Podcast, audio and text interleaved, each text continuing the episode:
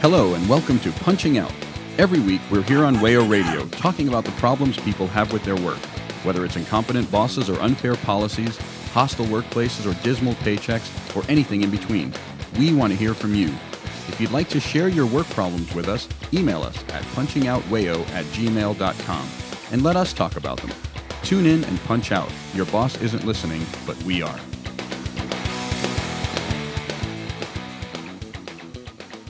Hello again, and welcome back to Punching Out. I'm Kadejo Jones. As always, you can call me Kadejo. And this week I am joined by two new members of the Punching Out Collective, and I will let them introduce themselves instead of talking over them. Hi, guys. I'm Nadia Makita. And I'm Rachel Carson. So, before we dive into this week's topic, I figured we should go around and get a little bit of work history. In my case, I've worked in a, a wide variety of jobs. I've worked in a steel factory, several other factories, and got laid off for most of them. I've worked being an instructor at a summer camp. I've worked warehouse jobs. I've worked retail. I've kind of done like a little bit of everything under the sun, but I've never really done any of it for more than like a year at a time, with the exception of my current job, but I'm not going to say who they are. I have also worked in a variety of different jobs. I spent a lot of time working in restaurants as a server. I did some time at an overnight diner, a couple years doing that. Worked at a local screen printing company, and I currently work for a gigantic healthcare corporation. That sounds miserable. Mm-hmm. I have also, as I think most people in our generation at this point, have jumped from job to job to job because job security is kind of a thing of the past, unfortunately. But I have worked in landscaping, I've worked retail, I currently work in healthcare, mostly with cancer patients. So I think a lot of people in Rochester, like ever since the dwindling of manufacturing, have ended up in healthcare because those are the big industries around here. Absolutely. Definitely. Largest employer in Monroe County now. Yeah. So you have an article there. I do. And our focus for this week was going to be about shift work and the impacts of shift work. specifically overnights because I think at some point Nadia and I started talking about the fact that we have both worked overnights and it can be a kind of miserable experience. miserable in many ways. As my current job, working mostly with cancer patients, but working in healthcare, I have done my own research uh, when I was still working in academia about the connection between shift work, specifically overnight shift work, and cancer. There is a growing body of evidence that finds shift workers to be much more susceptible to developing cancer and certain kinds of cancer. There's an article in particular that I brought with me today that blew my mind, and ever since reading it, I have changed my behavior in certain ways. I was talking to Nadia and Kadeho last night about this, and they thought it would be a good idea for me to share it with all of you. So, this specific, it's a peer-reviewed medical journal article by Jefferson Medical College and Bassett Research Institute. The title of the article is a little bit overwhelming, but I will explain in plain English afterwards. Nocturnal oral mel- melatonin supplementation prevents dim light during darkness induced stimulation of signal transduction, LA uptake, metabolism, and growth of tissue isolated human breast cancer xenografts in female nude rats. So basically, this study had four different groups of these female nude rats, and they had grafted human breast cancer cells to all four groups. Science And- is weird. Science is weird. Yes, and it's also kind of not very nice to these poor rats, but what's done is done. The first group was the control group, and they gave this group of rats 12 hours of light and 12 hours of darkness. Then the second group, and actually all the remaining groups, two, three, and four, had dim light at night. And by dim, it's 0.2 lux, which is Not a lot. which is very very little so all of us who have a backlit alarm clock or our cell phone like that's way more dim light than they were giving these rats So almost imperceivable amount Yes. of light. Yes, almost imperceptible. They said in the article that it's not enough light to change the desire to like eat and drink. You know, everything is the same except that it completely suppresses melatonin production. And I guess I should explain too what melatonin is. It's something that your body creates. It's from your pineal gland. The pineal gland is at the base of the brain, I believe. Mm-hmm. But your body can only secrete it in complete darkness during REM sleep. It's important because, as far as I know, all living things on this planet make melatonin, and it is something that your body makes that repairs damaged DNA. In the course of our daily lives, our DNA is getting damaged all the time. Your cells get damaged response to exposure to chemicals, you know, you cut yourself, all sorts of things. To repair them, there's a lot of different chemicals or antioxidants, those sorts of things that can help repair them. But melatonin is the only thing that your body makes that repairs not only the DNA in the nucleus of your cells, but also in the mitochondria of your cells. And cancer specifically is a disease where your DNA is damaged, and so your cells just start to reproduce out of control. So, these scientists, in addition to a growing number of others, have discovered that melatonin is oncostatic which means that it prevents cancer growth. And they call it tumor inhibitory. So, going back to the four groups of rats, the first group was the control group. The other three groups had dim light at night. But the interesting difference between the second group had dim light at night, but they gave them melatonin in their water all the time. So whenever they drank water, they were getting supplemental melatonin, even though they weren't making it themselves because they had light. Then the third group was given melatonin, but they were also given a melatonin antagonist, which basically prevented them from absorbing any melatonin. And then the last group had dim light at night, so they weren't making any of their own melatonin and they had no supplement. The interesting outcome of this article is that because all four groups had cancer to start with, as they were given the human breast cancer cells, the control group, nothing really happened. It didn't grow, it didn't shrink, because they were making their own melatonin, not getting any supplement. So it stayed the same. I'm going to skip the second group because the second group is the big deal. The third group and the fourth group actually had the same outcome, and the cancer grew at 130%. Jesus. The second group that had dim light at night weren't making any of their own melatonin, so that's like all of us. Mm-hmm. Because I don't know about you, but I have no darkness in my life. No.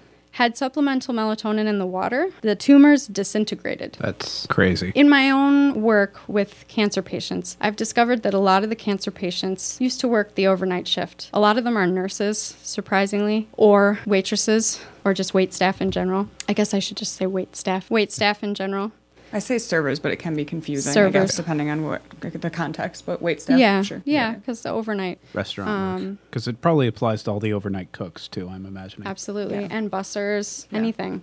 Yeah. Yeah, the other thing that when I was doing my own research, they've found that communities like Amish or Mennonite communities that don't have any electricity, so they don't have light at night, have almost no incidence of cancer. And they never really understood why. And I think this melatonin piece is the connection. Yeah. Oh, that's what makes the most The sense. trouble Yeah. is that it's not profitable. So pharmaceutical companies cannot put a patent on melatonin. So the money for research is very little. Well, the other part of it too is there's all sorts of other things that can be awful about working the night shift, which I'm sure we'll get into. But the, the, the thing to look at here is we've in a lot of ways made overnight work a necessity, and this is evidence that it is actually very Very damaging. very damaging to your health. I mean, I worked overnights for about six months, and I quit not because I wasn't getting paid enough. I was actually getting nearly 40 hours a week, although I wasn't making more than minimum wage. But it got to a point where I was sleeping maybe two hours a week. Not two Yeah. hours a night, two hours a week. Like being awake for sometimes two or three days at a time, and I felt like I was going insane. And even if you're making good money, at what cost? At what cost to your health? At what cost to your social life? It's not worth it. Yeah. Again, I worked overnights at a restaurant for a little over two years, and my experience was generally good uh, in terms of enjoying the work and not being particularly bothered by the hours themselves. You know, I worked overnight, but then I went home and went to sleep and slept in the morning and got up in the early afternoon and was still able to like complete daytime tasks if I needed to and whatever. It was more the work itself dealing with people that just think, you know, because you're a wait staff person or a server that you're their servant and they can treat you horribly, which I know Kadejo mentioned it, the same sort of treatment. Yeah. And I think that's something we can talk about more after the break. You're listening to Punching Out on Wayo 104.3. If you enjoy our show, you can follow us on Facebook and Twitter at Punching Out Wayo. If you'd like to share your stories, you can email us at punchingoutwayo at gmail.com. Back to the show. Are you doing our we're back Yeah. from the break So- intro? Okay. Hello again. Hello again. We're welcome. We're back, and we are no idea what we're talking about. Okay, sorry. Let's try that again. I again. hope. I Rachel hope we threw you do. I'm sorry. When we left off, we started talking about the difficulties of shift work on social interaction. As opposed to your physical health. Yeah, the physical health. And one of the things that has come up again and again is it's not just the overnight shift and its difficulty in and of itself of being overnights, but having not steady shifts scheduled, like the whole Rotating shifts. rotating shifts or like I worked for a baseball team at one point in my life and I've worked other seasonal jobs. You don't always get scheduled the same amount of hours or the same days every week and that can be very difficult to just get things done in life. There's no routine. It No, can make it really difficult to plan anything other than work. Yeah. And a lot of times you don't get your schedule very far in advance. Which is difficult because then, and this is also true of like, say, any sort of service work or tip work, is you don't know how much you're going to make a week. Right. So not only do you not know how many hours you're going to get, you also can only count on whatever your pitiful tipped employee minimum wage is. And that's all you can count on, really. So budgeting is difficult Budgeting as is well. basically impossible. So not only monetarily, but your time too, right? Like if you don't know when you're going to work from one week to the next, you can't you can't make any plans. So this is something I think also we should hit on because until recently I didn't understand it too. You mentioned a tipping minimum wage. Mm-hmm. Do you want to explain the difference there? I don't know all the nuances of it, but when I was working in restaurants, I believe when I started, the tipped minimum wage was something like $3 an hour, and the regular minimum wage was $5 an hour. And the idea is that because you're earning tips, those tips per hour should, in theory, level out your pay. So, in theory, you should be making as much with your tips as a regular minimum wage, if not more. But obviously, that doesn't always happen. Yeah, and I know, um, for example, even now uh, in Pennsylvania, the, I believe the tip to minimum wage is two dollars and thirty seven cents an hour, which is nuts. I think here it's 325, isn't it? It's gone up significantly. In New York, the minimum wage is nine seventy. Yeah. Really? Yeah. So the New York minimum wage is nine seventy, and then I think the tipped minimum wage is close to six. It's Someone- usually like a thirty percent gap. So what's supposed to happen is if the employees don't make enough with tips, the employer pays the difference. The so that employer it's is up. supposed to make it up. But the problem with that is enforcement. Yeah, that's on the law books, but it's one of those things sort of like equal opportunity hiring and all sorts of enforcement of like harassment laws is it all comes down to whether or not it's very well enforced. And I've heard especially from a friend or two in Pennsylvania that down there it's not. It's not here either. I spent almost a decade in food service. That never happened to me one time. But subsequently, I've gotten more than one check from the Department of Labor from previous jobs of wages that I was owed that I didn't even know about.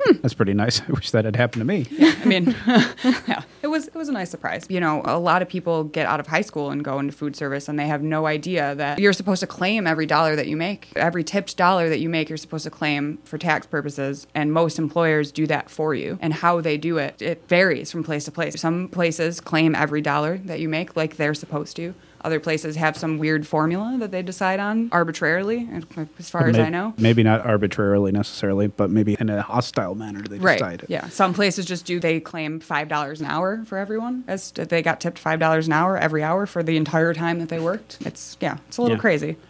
So this is what bugs me about that whole difference between uh, tipped wages and the normal minimum wage is it sets apart there's what's considered the lowest class there's the people who are getting paid the least for the amount of work they do and, and in a lot of cases what people look down on as being the worst jobs Sure, what people consider unskilled labor. yeah which is a whole other uh, angry rant Mm-hmm.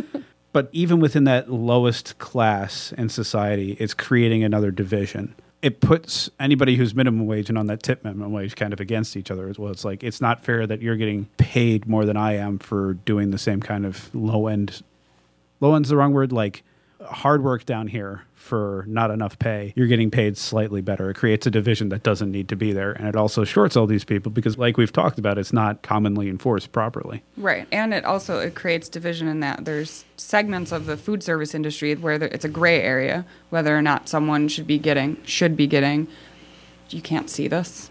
This Yeah. is not a video podcast. I, I I'm starting over. Should be. like I'm doing air Yeah, yeah. quotes. Yeah, Okay. Yeah. So it creates a division between people in the food service industry because there's gray areas as far as who gets tipped employee wages and who gets not tipped employee wages. Because someone like a food expediter generally gets paid regular minimum wage, but then the servers are also expected to tip them out at the end of the night. And then Really? this right and What but is a food expert? they're basically people that run the food from the kitchen to the table. Oh, So if you've ever had that time where you're at a restaurant and the like Somebody they come with that huge tray, Yeah, or like some random a couple person. people come out and set down the huge tray, set your food, and there's like two other people beside your Mm-hmm. uh, whatever wait staff handing you your food. That's what a food expediter is. Right. So food mm. expediter, bus people, people that are mm-hmm. cleaning tables, sometimes get paid tipped minimum wage and sometimes get paid regular minimum wage. But again, servers at the end of the night are expected to tip them out, and servers always get paid tipped minimum wage. So then, that depending on the type of restaurant that you work at, there could be three or four different people that you have to tip out at the end of the night that might be making more the better minimum wage than you Yeah. are, and you still have to pay them instead of the employer just paying them and you. And from what I understand, servers end up dealing with the bulk of the harassment, correct? Because Ye- they spend yeah. the most time interfacing with the customers. Yeah, well, I mean, a lot of orders harassment and- that happens in restaurants comes from other employees too. You know, um, Mm. That's you know, kitchen staff against wait staff, and vice versa. I mean, it, it's not always customers. My experience personally has always, almost always been with customers. Yeah. Um, Yeah. So yeah, in that respect, I would think that yes, because servers are, are the most forward facing, and that you know they're getting hit from both sides, like from the back of the house, and then also from their customers. Yeah.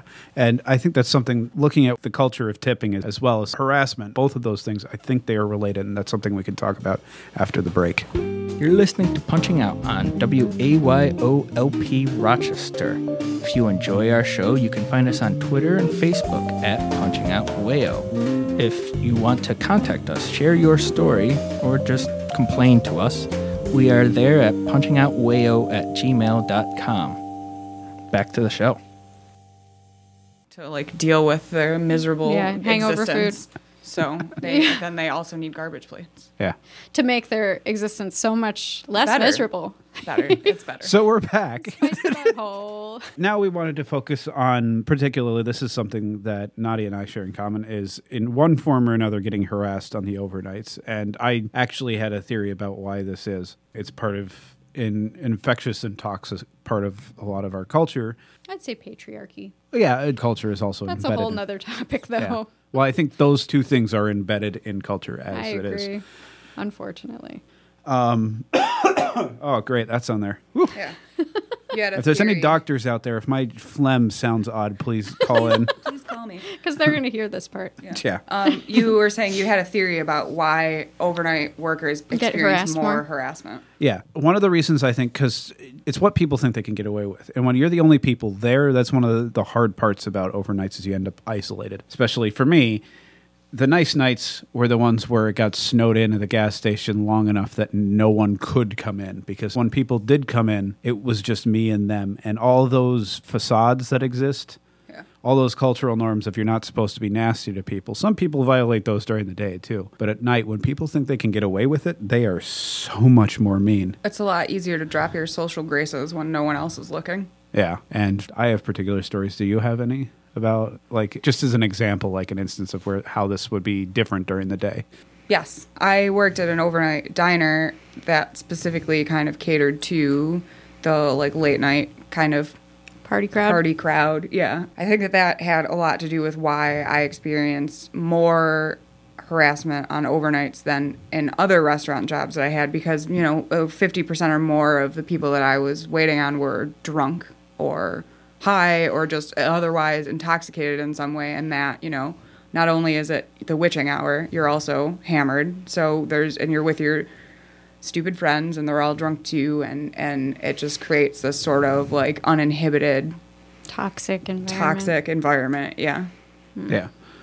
Before we go into this next section, there's something I should clarify. The night before we recorded this episode, we went with our producer to lay out how we were going to go about recording the episode, and there I recounted an incident where I was harassed while I was working overnights at the gas station, and I left out a lot of the details because, frankly, it's still too fresh in my mind to go over, despite happening two years ago. And when we were in the studio recording this episode, Nadia recounted something that happened to her off the cuff that we hadn't discussed the night before. And if you can tell pretty quickly that it caught Rachel and I off guard.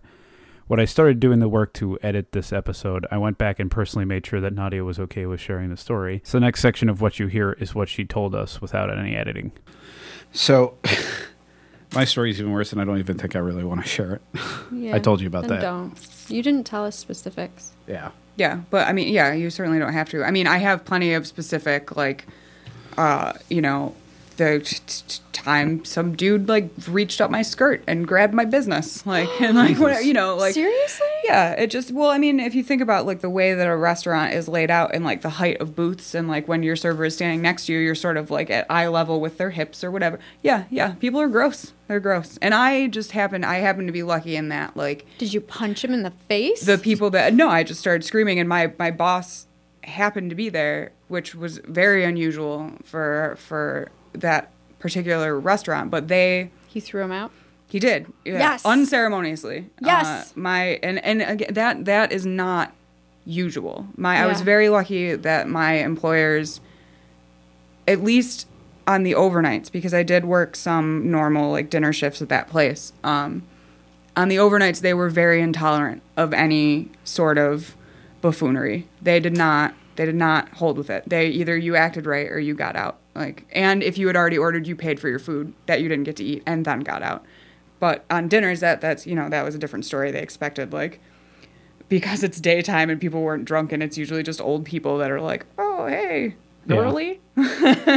So- that, that's acceptable but i mean. There's two sides to this, both in the like the way people act at night and even the like not shouting things out because you don't want to make a scene. Mm-hmm. There's exists I think people like obviously we don't like bosses. That's kind of the whole theme of the show is that bosses are miserable. Your bosses aren't listening, but we are is the catchphrase specifically. But also that con- customers can be incredibly incredibly awful, but I don't think that is for a separate reason. I think very much ca- uh, capitalism has built this culture of convenience where we expect to be waited on hand and foot. We expect things to be ready at any hour. That's why so many grocery stores have like 24 7 things and Walmart. Some of those hours aren't profitable because people aren't coming in, but you're programmed into this idea of consume, consume, and that you're An enti- entitlement. An Yeah. entitlement. You're, you're entitled to be waited on. you And should be able to get whatever you want anytime at- you want yeah. yeah Which is an unreasonable expectation, I think. and it builds this it's built this overnight shift that in is a lot of ways awful to work.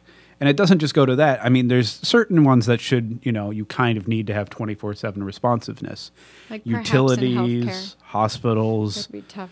yeah those you, you need to and those are always going to be miserable shifts but those are things that like we need those need Mm-hmm. to exist. Yeah. However, an overnight shift at a factory doesn't need to exist. It Yeah. exists only to make more money faster. Yeah, it, it's to perpetuate a system. You- You're trying to be competitive. Why why do we shut this down when we could have it running? And hypothetically, in, in a in an age of automation, you could have a bunch of that stuff just running on its own. But instead, we have people working about it. You had something you were going to say about. Yeah, I've been thinking about the precept at the foundation of our system, which is that a capitalist economy needs to sustain a growth rate forever. And that is inherently unsustainable, I think, because there's no room in that for maintenance. And if we have a finite planet of resources, how can you have infinite growth forever in an economy without considering the ecology? Yeah. But I think that also perpetuates the need to increase the amount of subjugation of the workers. Like if you need to always have more, you need to abuse people more. Yeah. People need to work harder and faster and for longer if, Right. if infinity is ever going to be obtained. Which it isn't. Right. There's a concept, and I definitely experienced this when I worked at a certain package company, who I would love to name but won't, because then I will go on a rant about how much I hated the way they treat people there. But there's a concept that goes way, way back in labor, and the concept of the speed up, and it's exactly that: is the pace that you have to hit certain amount of production an hour, and almost always it is just beyond what is reasonable. Like there's some people who can do it. I saw some people working there who I don't understand how they were able to move.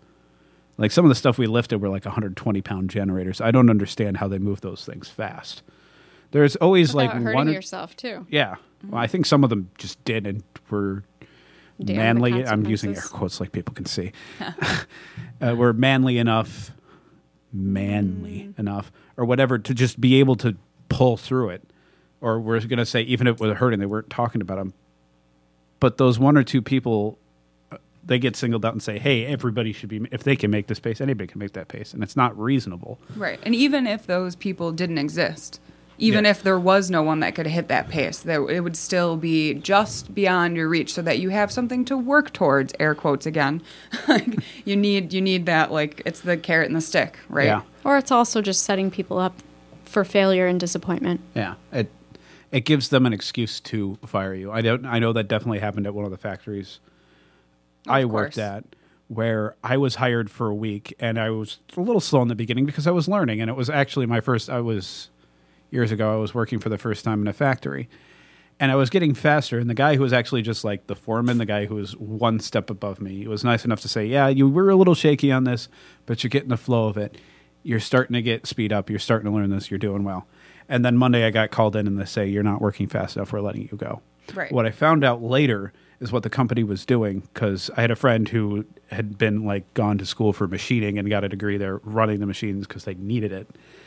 And he said I was not the only one, and that throughout the course of that whole summer, they were doing that. It was they were hiring someone on for a week, having them do overtime work, getting the pay, and then saying you're not fast enough and kicking them up just to catch up to how much they were behind. Disposable workers. Disposable, Disposable workers. workers. and I think that's. I think one of the I, we're coming to a close on this episode, but there's something a concept I want to talk about, which I think has been a recurring theme. Obviously, this is a show about you know working, and obviously, if you've been listening, talking about whether it be waitresses or waiters or people in nursing and all of this, there, there emerges this idea that there's a division between us, those of us who work, and those of us who are in charge, or those of us who are owners. And I don't at any point want people to think that the things that have gotten better for us have just appeared. Particularly, I want to think about the events of a day, May 4th, 1886, so well over 120 years ago. On this day, a bunch of laborers had gathered to uh, have speeches and talk about an issue in a place called Haymarket Square. The crowd was enormous. I'm pretty sure it was in the course of three to 4,000 people. And the police in the area and the bosses were nervous.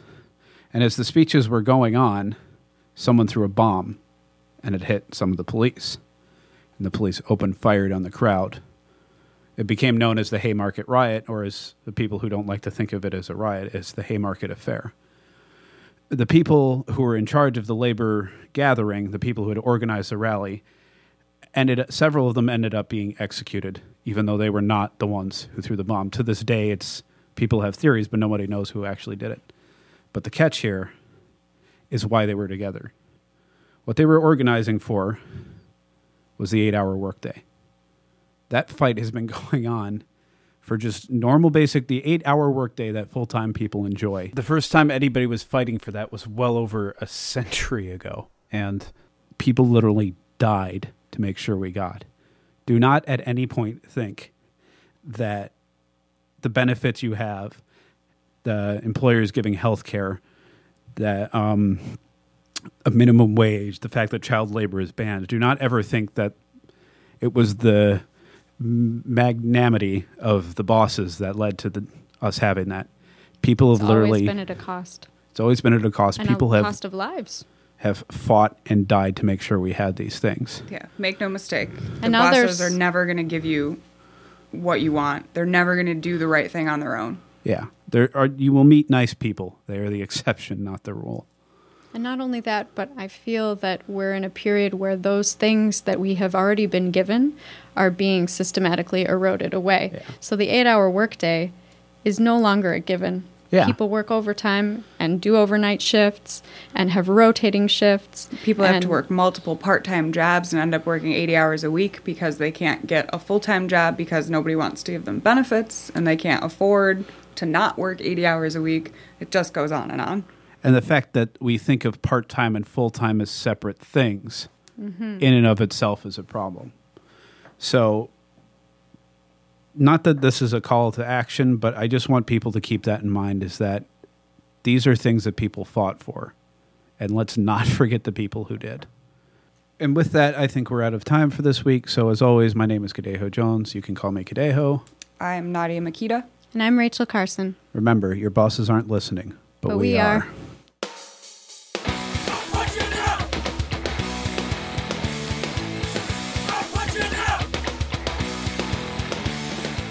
You've been listening to Punching Out. You can find us on Facebook and on Twitter at Punching Out Wayo. Email us your work stories, complaints, and struggles to punchingoutwayo at gmail.com. Punching Out is a project of the Punching Out Collective. Our producer is Ryan Brister. Music for Punching Out is provided by Ariel Cruz. Tune in next week for more Punching Out, and remember, your boss isn't listening, but we are.